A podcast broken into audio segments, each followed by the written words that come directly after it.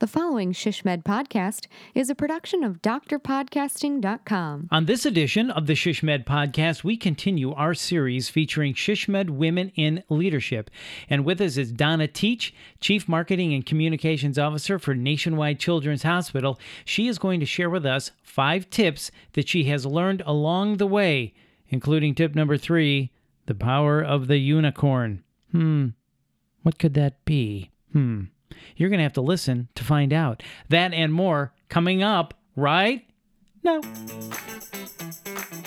This is the ShishMed Podcast Rapid Insights for Healthcare Strategy Professionals in Planning, Business Development, Marketing, Communications, and Public Relations. I'm your host, Bill Klaproth. And on this episode, we continue to spotlight women in leadership. With me is Donna Teach, Chief Marketing and Communications Officer for Nationwide Children's Hospital in Columbus, Ohio. In her current role, Donna has oversight of all marketing, communications, and digital functions. And Donna is going to share the top five tips she has learned in her exceptional career.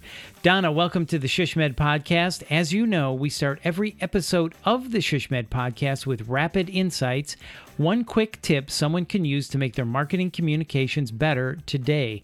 Donna, give us your rapid insight.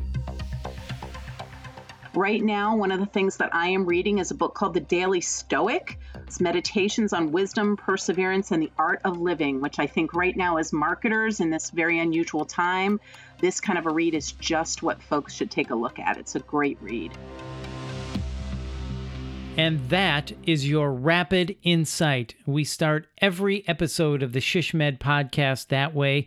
And I love it when people share book ideas. So thank you, Donna. You suggested we check out The Daily Stoic.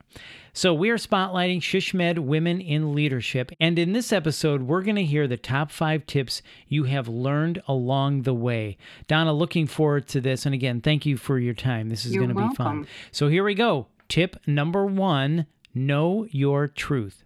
Absolutely. Well, this is really fun today because it gave me a chance to kind of reflect on the things that have been important to me throughout my career. And I will not tell you how long it has been, but it is more than three decades. And I think the thing that all five of these tips have in common is they all come from great women who I have encountered in mentorship roles throughout my career. And these are women who may have been senior to me in their experience, but also a lot of the really bright, great young millennial women that I'm getting a chance to work with right now. And this first tip of living your true north and knowing your true north really exemplifies how I've led my career. It came from a woman who's been a tremendous mentor to me. And it's the idea that if you know your true north, you know, we have to make a lot of decisions with our head and our heart. And I think this idea that as you're making, whether they're professional decisions or personal decisions, that you really know what guides you in your in your life and what's really important to you. And knowing your truth north is so important, especially when you have to make those tough decisions. Um, there's actually another great book that's on this subject about finding your true north. And it's really been one of the best pieces of advice that has guided me throughout my career, especially discovering healthcare marketing and PR. I am a career monogamist. I have spent my entire career in healthcare marketing and PR, and a lot of that is just because it fuels my true north, my my passion for the art and science of medicine and the people who do it, and the honor we have of serving people through healthcare. So, even though my job has changed a lot over the last three decades, my true north, being guided by, by my passion for healthcare, especially nonprofit healthcare, has really carried me throughout my career very well. Such great thoughts, Donna. Thank you for that. And you mentioned a book. Can you share that with us? Yes, actually, this is another great classic. This book is called The True North Discover Your Authentic Leadership by an author named Bill George. It's been around for quite a while, but it is a great read. And in fact, I think he's updated his volume uh, and he has a lot of great online resources as well. And if you find your true north, do you also find more satisfaction? Do you find more joy? Do you find more success? Oh, absolutely. I, I honestly believe that you are going to be successful at anything you do if you are pursuing what you're truly passionate about and pursuing with people who share your common passions. So, know your true north, very important. All right, tip number two, Donna know your style and embrace who you are. I think kind of building off of that idea of understanding your true north is also understanding your style. I am a huge fan of kind of revisiting these ideas of your personal leadership style, whether you're a Myers Briggs kind of person or a DISC style. The idea of being able to understand what are your natural tendencies as a leader? And what was taught to me, which was a really important tip, was there is no such thing as a bad style. Every style has strengths, and every style brings something wonderful to the discussion.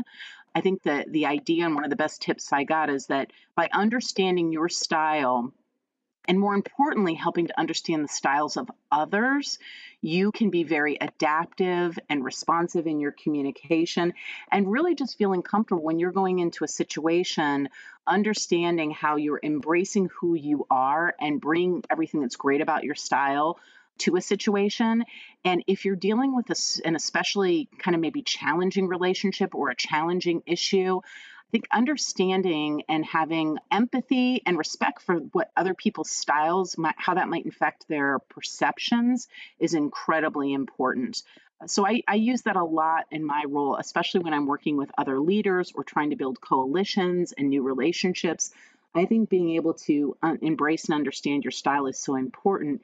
And also, your style can change as you grow. You may have one particular style that uh, is your dominant, but there's many ways that we grow and evolve and also our ability to flex towards other styles is really important so i'm a huge fan of understanding and embracing what your style is Looking back over your career, how important has it been for you to reevaluate your leadership style as it has evolved? I think it's been really important. I think both in my workplace, I'm, I'm thankful to have always worked in organizations that have invested in professional development. That's not the case everywhere. So that's where organizations like SHSMD can be so helpful because they offer these types of opportunities for leadership development and, and kind of understanding more about your work style. But I really try to do a DISC assessment. We do them at where I work at Nationwide Children's Hospital um, every couple years, and I try to do them definitely whenever I bring anybody new onto my team. And we're very transparent about sharing and talking about our different styles. I think that's another thing that's really important um, is it something that is it's really important to share with others so they understand how you communicate and what your natural style might be so i think it's something you should revisit often i think that's such a good point. point and the other thing i really liked what you said was having empathy and respect for other people's styles just because their leadership style might be different from yours doesn't mean that it's bad or wrong so i think that's really a good point you made Oh, absolutely. And diversity always makes us stronger. I think the best decisions are decisions that are made from multiple points of view when they're taken in consideration. So I think that's another way that styles, if your styles can be so helpful as you want to get that diversity of thought and perspective. So, taking the time to learn and understand your leadership style can really pay dividends when it comes time for you managing yourself, but also in managing other people. Exactly. All right, Donna. So this one caught my attention. Tip number three the power of the unicorn. I know. I think this is one of my favorites. Um, I think that as healthcare marketing um, strategists, a lot of times we're the unicorns of our organization. You know, we're surrounded by medical professionals and or researchers or very operationally focused um, folks. And a lot of times, I don't know about you, but sometimes I feel like I'm the unicorn in the room. I may be the one who's there and we're making an operational decision and I'm bringing in voice of customer data or I'm trying to raise the um, voice of the digital native um, when I'm talking to a group of physicians who are making a, a, clinical decision that may not necessarily have that customer point of view at the front of the table. And sometimes you have to be courageous to be the unicorn. Um, but I think the idea that that we bring tremendous value to our organizations. Again, a great piece of mentorship advice that I got was from someone who's like, you need to embrace um, the different perspective that you have, and you need to value know that the organization values that you have that different perspective. So I think as healthcare marketing and strategists, and again, this is the beauty of SHSMD because we can all come together as a group of unicorns, is that we have a very important, unique perspective and, and voice. And it's very important that we feel confident in expressing it within our organizations. Mm, that's so good. So, do you have an? Can I put you on the spot for a minute? Do you do you have an example of how being a unicorn has helped you in your career? Well, I think it's actually where we are right now, Bill. That's a great question. Is at the time you and I are recording this, we are sitting in in the middle of one of the most unprecedented times of our not only our lifetimes but probably in recent history. Um, helping our organizations navigate through COVID nineteen and this pandemic pandemic has been something I have never experienced in my life or my career. And the idea that probably just about every day at 7:30 in the morning I am on a call with 30 of my colleagues, and we are making operational decisions um, about how we're going to navigate our organization through COVID. And I'm there representing a lot of times the sort of external voice of the patient. Um, really, topically, right now, we're making organizational decisions, but we're constantly listening to the voice of our patients. And a lot of the ways that we're doing that is by tracking social media. So when we started this conversation and we started presenting social media data, um, people were like, why are we looking at this? But I think now people realize that the power of social media data is one way we can stay on the true pulse of what our patients and families are feeling, and more importantly, what they're saying right now. And we're actually using that data to help fuel a lot of our operational decisions. And so that's an example of being the unicorn at the table where you know, especially as our organizations are making critical operational decisions and they're trying to look at epidemiology data and they're looking at PPE availability and they're looking at impact on finances, that being able to put the voice of the customer in the center of the table and being able to use data like social media analytics and social media trending and tracking reports is a perfect example of being a really, um, I hope, helpful and powerful unicorn in a very important time for all of us. Yeah, I really like that answer. So, knowing your value and that your perspective has value, how important is it for someone to be a unicorn and to speak up if they share a different opinion or perspective. Absolutely. And you know what? That's a great segue. Um, using your style and leveraging your style and understanding the style of those around you can make you so much more effective. So, for example, if I came in and I was, um, I work with a lot of people who are very analytical. And so I know that if I'm going to bring a perspective to the table, how can I back it with data? Um, so I think in order to be effective, especially as a Marcom um, communicator, a Marcom strategist, you need to understand your audience. You need to or understand relationships within your um, organization and how to be effective in your communication um, and how you fit within the system in which you operate to be effective. I think a lot of times that's how we struggle is we work so hard to get to the table. And then once you're at the table, how do you make your voice heard in a way that you can be effective and impactful and assist your organization moving forward. Yeah, that's great. Understand your audience to be most effective. Really, really important and great point, Donna. Thank you. Okay, here we are. We're at number four already the power of lifelong learning. Absolutely. And this is one of my favorite young millennial mentor piece of advice is that this day and age, you know, we all went to college, and I went to college a long time ago. Um, I use absolutely 0% of what I learned at that time um, academically. Obviously, every life lesson was so important, but I think if I had gone to college 10 years ago, things are moving so fast that we need to be in a constant mindset that we need to be learning new things all the time. And I can tell you for me and where I am in my career, being able to learn from digital natives. You know, I was not born in a time of being a digital native. So for me, a lot of my lifelong learning is around um, spending time with my young digital natives who are helping me to think digitally first now, for all of us, lifelong learning can show up a lot of different ways. It may be how you focus on leadership development, it may be on how you focus on understanding new technologies and Marcom technologies. It may show up a lot of different ways for people, but I think the idea that there are so many opportunities for lifelong learning, again, I turn to SHSMD um, because I think organizations like SHSMD, whether you're prescribing to a list serve or attending a conference, there are so many great ways to stay plugged in, to be constant learning, listening to podcasts like this one. Um, and obviously, for folks who are listening to this, you probably are all those types of lifelong learners. So I commend you. But I think it's really so important that we're constantly learning and growing because things are just changing so fast. You're so right about things changing fast and having that mindset that's open to new ideas and new learning is so critical. And thank you for mentioning podcasts. This is the go to podcast for healthcare marketers, by the way. All right, tip number five work is all about the relationships and the reservoir of trust.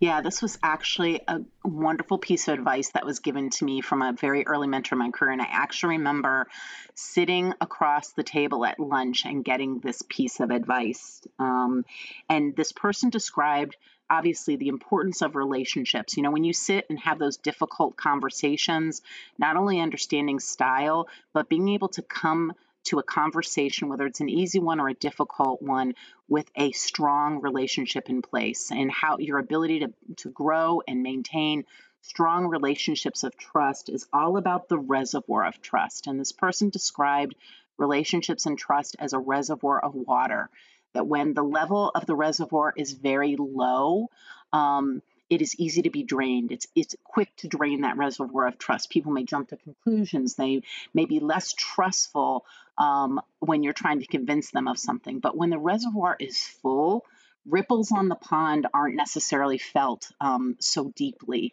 Uh, you have the opportunity to navigate conversations, and, and even if there's a misunderstanding or a mistake, people are quick to restore trust. And so, this person talked to me about how you build reservoirs of trust with people, the idea that you're accountable to your word, you're responsive, and when when you have issues or problems, you come to them and let them know versus them being surprised or hearing from somebody else. I mean, it's very simple principles of investing in these deep reservoirs of trust and always kind of measuring the depth of the water, knowing if you need to have a contentious or a difficult conversation, where is that reservoir of trust?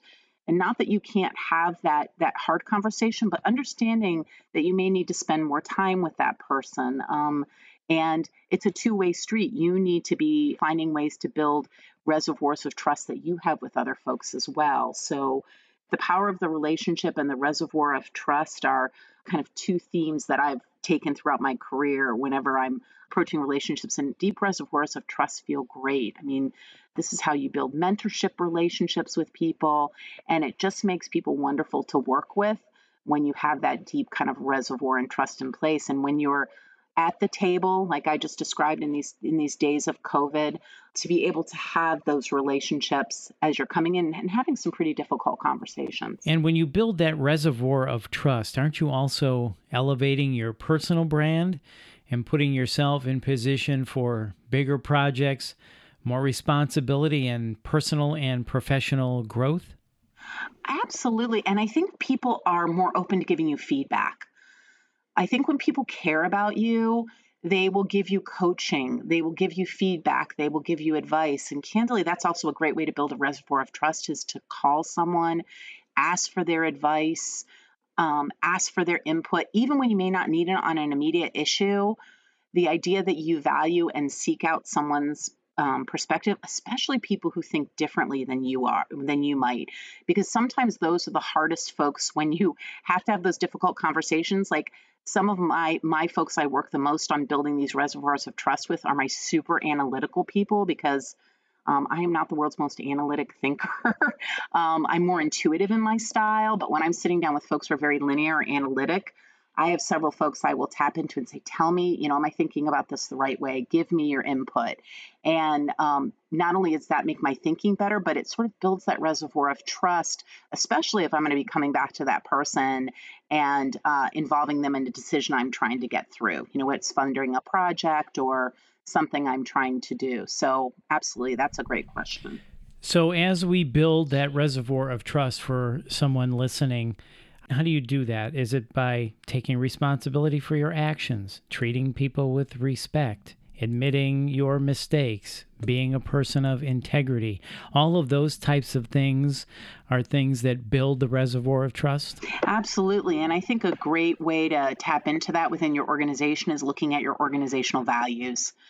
And I know at Nationwide Children's, where I work, our values really are a true north for us. We do the right thing, we value diversity, all of the values that your organization puts out there, how are you exemplifying those? And I think you just gave a great list. I think one of the fastest ways to erode trust is not being accountable for what you say you're going to do. I think it's much better to underpromise and overdeliver than to be one of those folks who overpromises but then underdelivers. I think that is um, so important. And there you have it five important things that you've learned along the way. Thank you, Donna. Number one, know your true north. Number two, know your style and embrace who you are. Number three, the power of the unicorn. Number four, the power of lifelong learning. And number five, work is all about relationships and the reservoir of trust. Donna, thank you for sharing that oh, list with us. Well, it came from some great women. So I've been very blessed to have a, and wonderful male mentors too. But since we're talking about women today, these were just some of my favorites that have really helped me over the years. And just a couple more questions, Donna, and thank you so much for your time. First, can you go back to that college age student? Is your career everything you hoped or wanted it to be when you were envisioning your future life back then? Oh my gosh, that is such a fun question. I am actually a third generation almost doctor. So I ended up doing what I'm doing because I had a lot of experiences with healthcare. I had an ill brother, so I was around hospitals. And my grandfather and my dad both were almost physicians.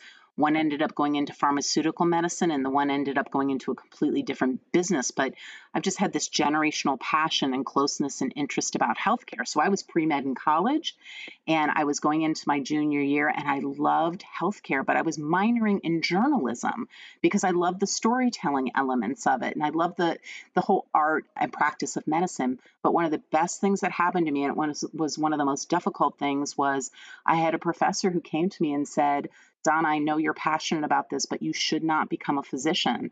He understood that for me, it wasn't as much about the practice of medicine as it was the art and science. And he said, You're this amazing writer.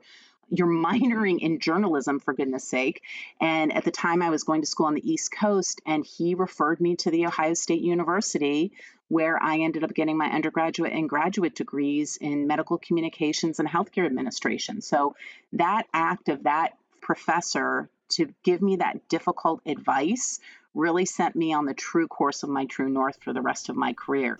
Really interesting how career paths shift and change. So, thank you for sharing that story with us. Okay, and then question number two knowing what you know now, what advice would you give your younger self? Wow. Oh my gosh, that there's never been a better time to do what we do. And I have to tell you, being able to to work in healthcare right now to see the transformation of the industry has been such an exciting and wonderful journey. Just enjoy every second. Find your mentors, listen to your true north, and just enjoy the ride. Enjoy every second. Find your mentors, listen to your true north, and enjoy the ride. Sage advice from a healthcare marketer. Donna, thank you so much for sharing your wisdom and your story and your time with us today. Thanks again. Oh, this has been great. Thank you for the opportunity. Happy to do it. This is our Women in Leadership series, and that was Donna Teach, Chief Marketing and Communications Officer for Nationwide Children's Hospital in Columbus, Ohio.